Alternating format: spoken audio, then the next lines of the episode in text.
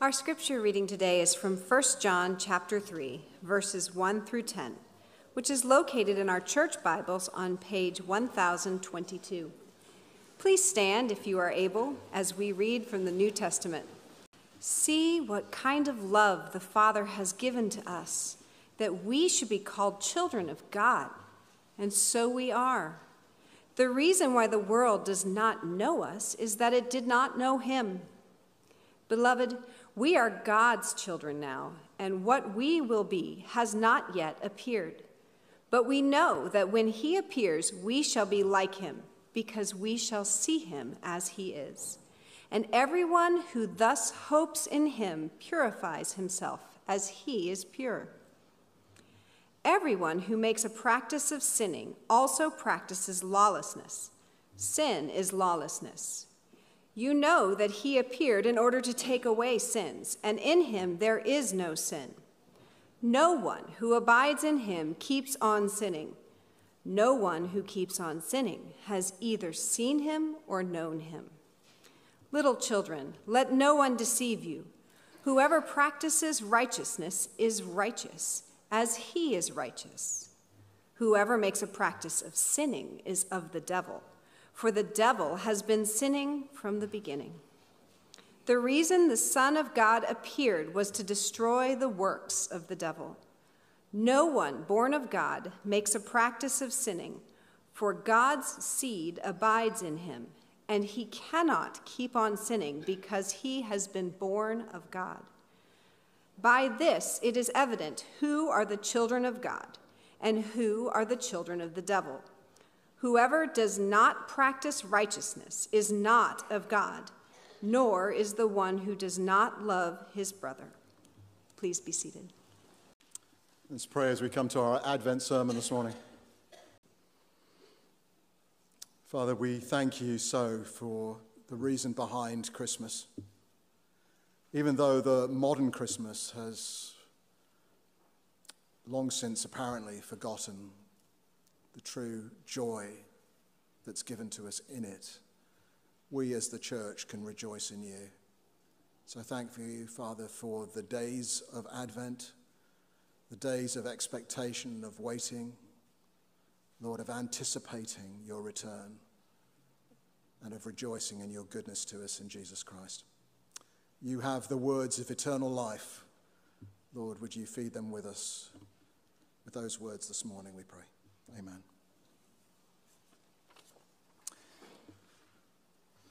To introduce our sermon series on Advent, I want to read to you from a book, from a recollection of A Christmas Past. This is by Dylan Thomas, writing about his boyhood and his Christmases in the early 20th century. It was on the afternoon of the day of Christmas Eve, and I was in Mrs. Prothero's garden waiting for cats with her son Jim. It was snowing. It was always snowing at Christmas. December, in my memory, as white as Lapland, though there were no reindeers. But there were cats, patient, cold, and callous. Our hands wrapped in socks, we waited to snowball the cats, sleek and long as jaguars and horrible whiskered, spitting and snarling. They would slink and slide over the white back garden walls, and the lynx-eyed hunters, Jim and I, fur-capped and moccasin trappers from Hudson Bay, off the Mumbles Road, would hurl our deadly snowballs at the green of their eyes. The wise cats never appeared. We were so still, Eskimo-footed, Arctic marksmen in the muffling silence of the eternal snow, eternal ever since Wednesday, that we never heard Mrs. Prothero's first cry from her igloo at the bottom of the garden, or if we heard it at all, it was to us like the far-off challenge of our enemy and prey, the neighbor's polar cat. Obviously, a boy's fond recollection of Christmas. Not so fond for the cats of the neighborhood. But as I say, that was the poet Dylan Thomas writing in 1937 of his memory of a child's Christmas in Wales. When you think of Christmas, I wonder, do you look backwards like Dylan Thomas to the past? Is that where its glory is for you? You know, often we'll say Christmas is for the children, and I think sometimes when we say that, rather mournfully, we're saying, well, it isn't for me as a grown-up anymore. The joy has gone. Or would you say that you're caught up in the weariness and busyness of this life, for which December the 25th is at least a welcome day off? But this world looks forward, doesn't it, to the kind of materialistic, frankly fraudulent version of Christmas, when real joy is offered to us that we often oversee. And the danger surely of our Christmas these days, it will be more Amazon-mas than Christmas with Jesus. Or are you, as I think John is telling us we should be, looking for Christmas soon to come, that better Christmas day of Christ's return to us forever? Well, whichever way you're looking is determined, I think, by what version of Christmas you have allied yourself with, what good news, if you will, that you're counting on. So Advent is our theme this morning, and Teresa has read to us these first 10 verses of chapter 3 of John's first letter. I'm going to be referencing all 10 of them, but I'm going to be focusing on these first 5 verses, if that's not too confusing. Let me give you a word of introduction to John. It's been some time since we looked at his letter. The context for John's writing is that he's likely at this point the bishop of Ephesus. The church is probably about 100,000 people, still largely located around Asia Minor. And the great threat to the church, which John addresses in this letter, is false teaching. And you'll catch that as you look at some of these verses. So you'll find the passage on the worship guide and on page 1022 in the church Bible. And this is the question before the house. How does Christmas help us focus our lives on the return of Christ? 3 answers here. First of all, because it is a day to look forward to. It's a day to look forward to. Verse 1. John is speaking here plainly, not about our Christmas day contemporaneously, but the Lord's return, that day when Jesus will come again and history will suddenly stop. You know, if Jesus returns at 5 p.m., there will not be a 6 o'clock news. Everything will have stopped.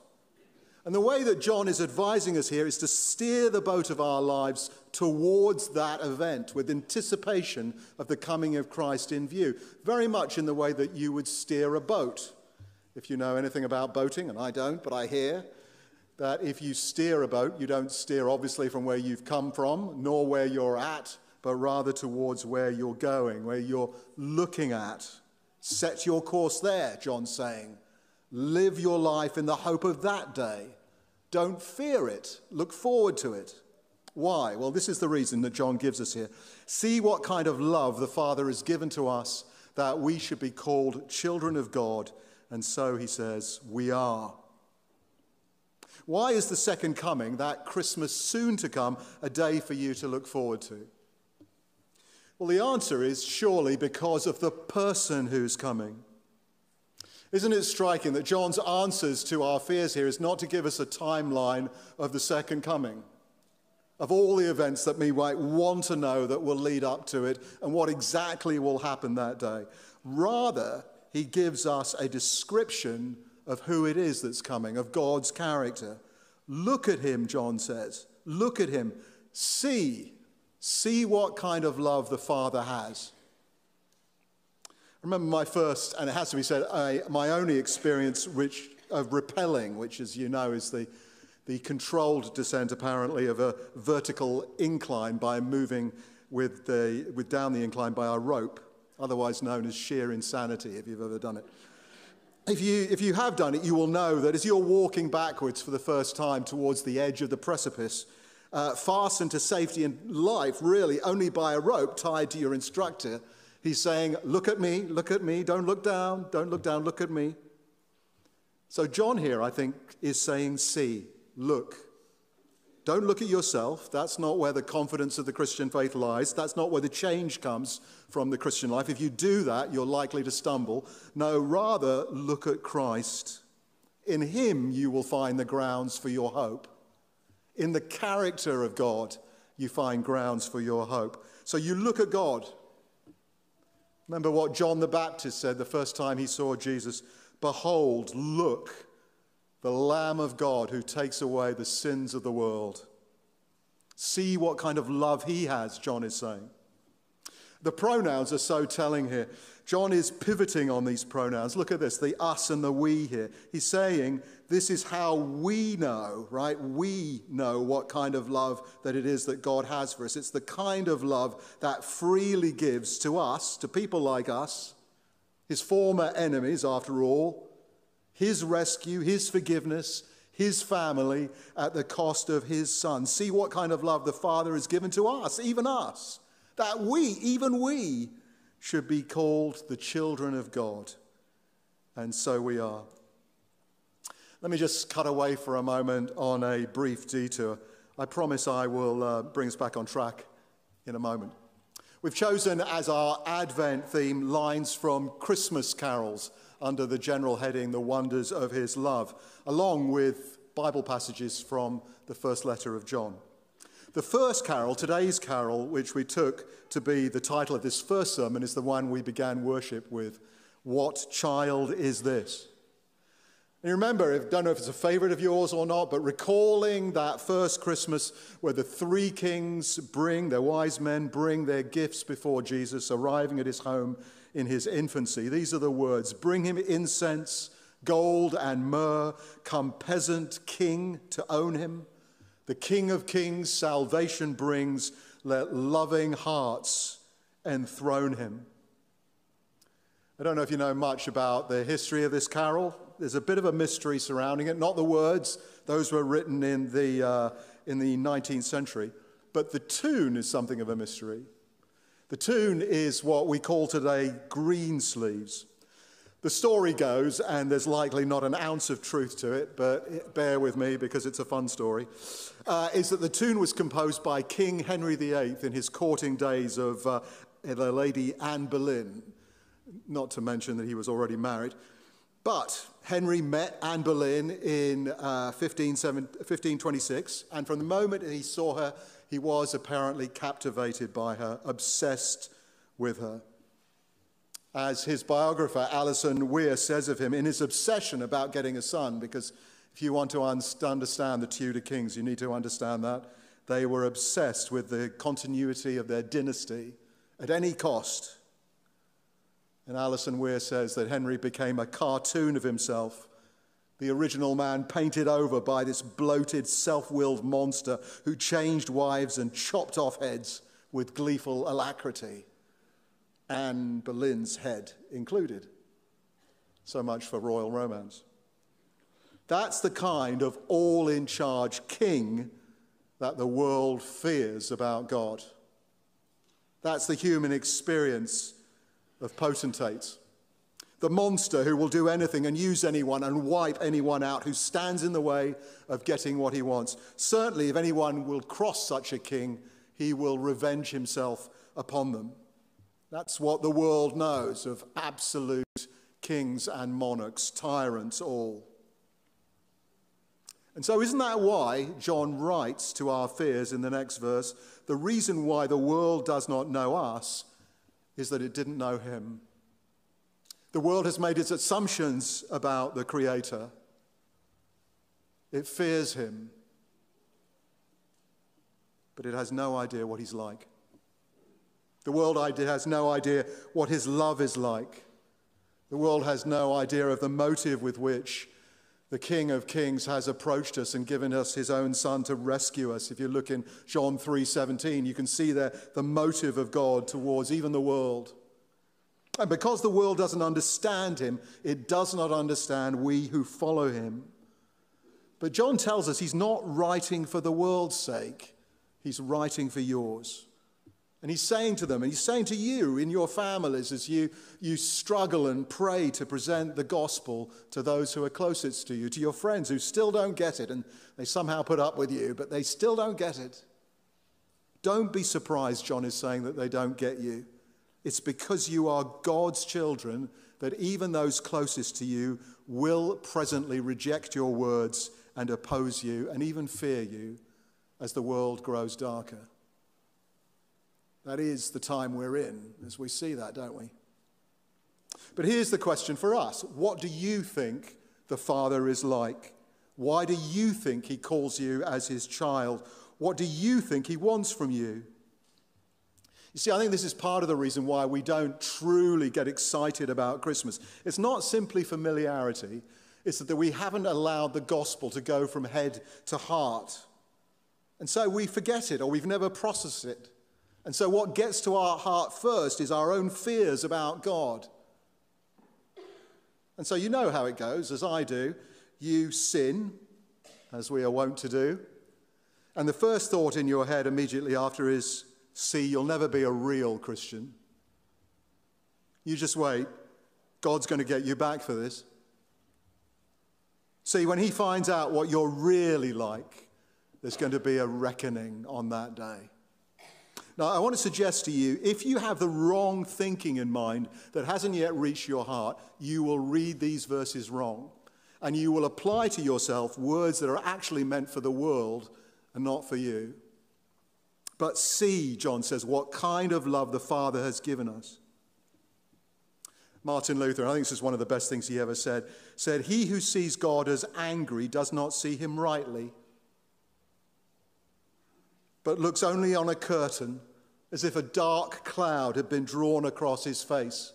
If we truly believe that Christ is our Savior, then we have a God of love. And to see God in faith is to look upon his friendly heart. So I want to encourage you, because we all struggle with this. If you're thinking of God as being unpredictably vindictive, that in your experience of life you have come in some way to find him distant and perhaps even fearful, a kind of Henry VIII in the background who's looking disapproving at you, looking, expecting you to mess up next. Well, if you're thinking that, you're not only very mistaken, you're also missing the joy and the peace that's waiting daily for you to be reassured with in the gospel. Someone has said, as you gain an awareness of God's grace towards you, it will change your whole attitude to the way that God deals with you. So, when that happens, right, when you've sinned, when you feel convicted about it, and you're tempted to be discouraged, to stop, to give up, whatever it is, you can at that moment honestly engage into a conversation with God, the very person you've hurt.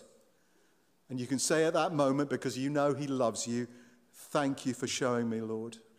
Thank you for telling me how kind you are to keep coaching me, because that is his Father's heart towards you. Sin is not preeminent for him with you, but rather a Father's heart towards you. And because the Holy Spirit is like a sailing instructor pointing to your faults, not to crush you, but so you can learn faster and better how not to capsize so frequently next time, that's what he'll do with you.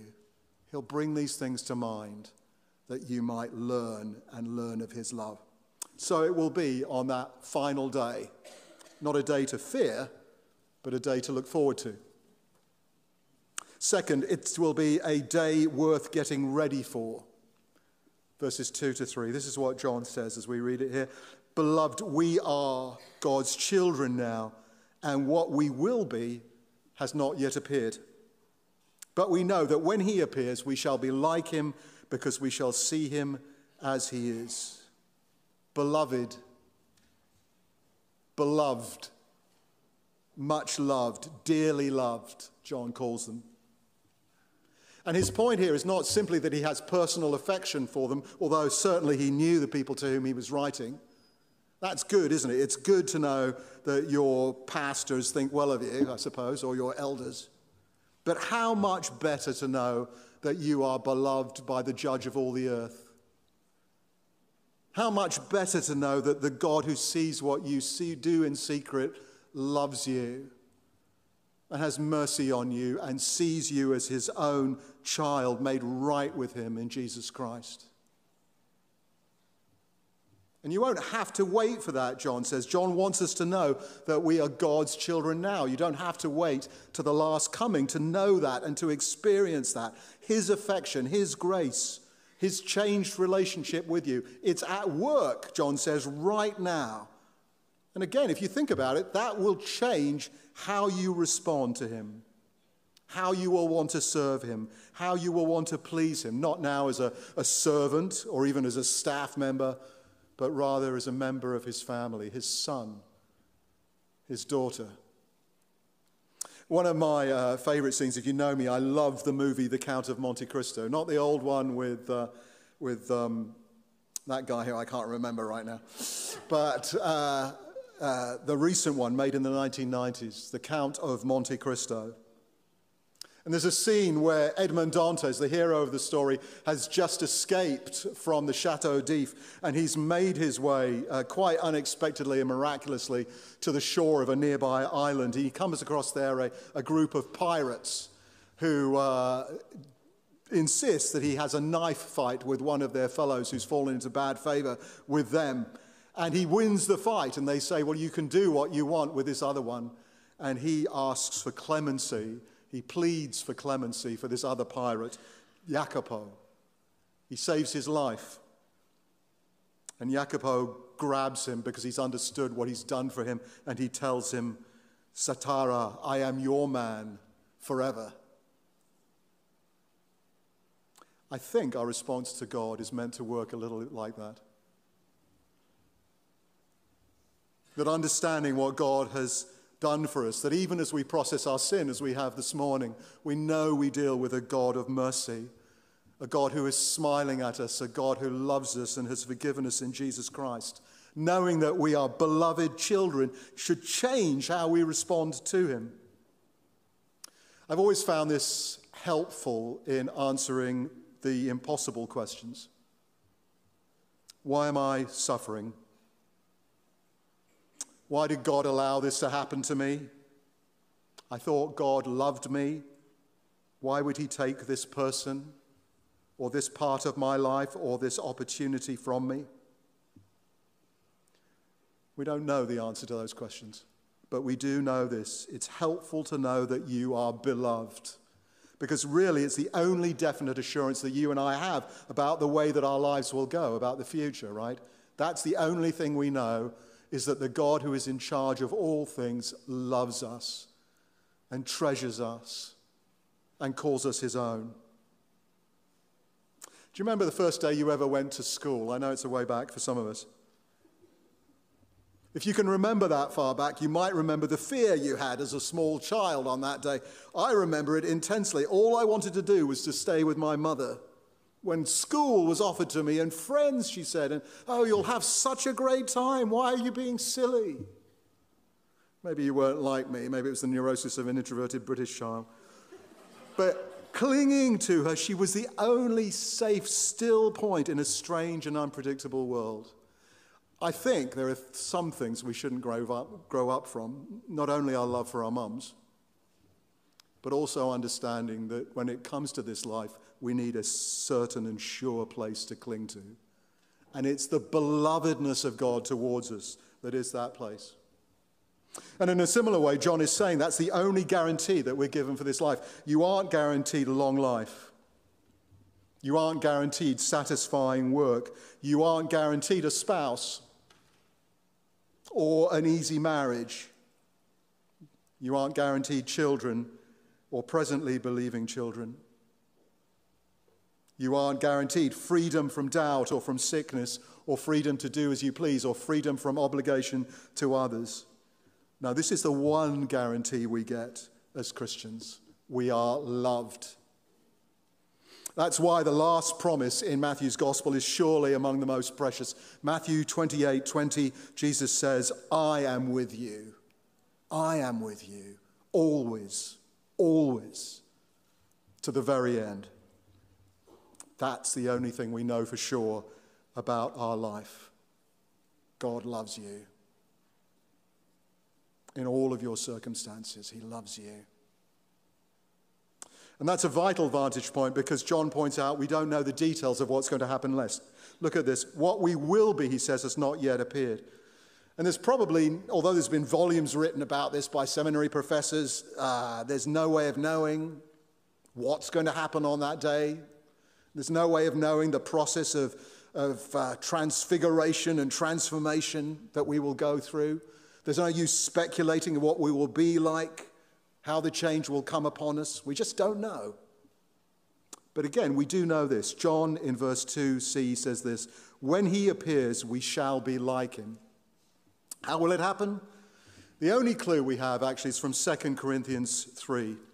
I say we have no idea, but we have this vague sliver of an idea. It's a suspicion, really. Paul speaks of God transfiguring us, like Moses, right, in Exodus, into his likeness with ever-increasing glory. Whatever that means, that's what the transformation will be like. But this is all we know for sure. When he appears, we shall be like him because we shall see him as he is. So, question. If you can't know the future in detail, why is John bothering to tell us these things? Well, the answer, notice, is in what he says next, verse 3. Everyone who thus hopes in him, in other words, hopes based on this, will purify himself as he, Jesus, is pure. In other words, the awareness of God's grace and the hope of seeing Jesus face to face and the knowledge that you will be finally changed because you belong to him and are beloved by him is the motivation to act differently in this life, is the motivation to trust, is the motivation to obey, is the motivation to participate in the very ways that God is changing you. And you are confirming that change when you do so, because something of his great heart is being shown towards you. You know you are beloved in Jesus. So like a mum or like a dad with a child takes them aside and says, "It's okay, it's okay. You made a mistake. You even did something pretty naughty. But that doesn't change our love for you and our commitment to see you change," right? Martin Luther said, "We are simul justus et peccator," which if your Latin is like mine, you need translating, which means simultaneously justified with God and sinning. We are strange amphibians. Someone else put it this way, "I am not what I ought to be, I am not what I want to be, I'm not what I hope to be in another world, but still I am not what I once used to be. And by the grace of God, I am what I am." So you see, little by little, you and I are being changed and we are being called to participate in that change every time we either sin or every time we obey, either by confessing, hearing the conviction, thanking God, or by trusting a little better and by obeying him, knowing he is our hope. Tim Keller used to tell this story of the church father Augustine, who, if you know anything about Augustine, had a, shall we say, former life and quite an interest in hanging out with the ladies. Supposedly, after his conversion, he turned up at one of the cities and the areas of the city which he used to frequent, and he was approached in a crowd by one of the ladies he used to know. And she called out, "Augustine, it's me." "Yes," he said, "but it's not me." In other words, if you are a Christian, there has been a profound change of ownership. You are no longer what you used to be in ways that you are just beginning to understand. So much so that when you and I sin, strange as it may seem, it is in one way no longer like you to do that. It's no longer like you in the family characteristic to act in that way.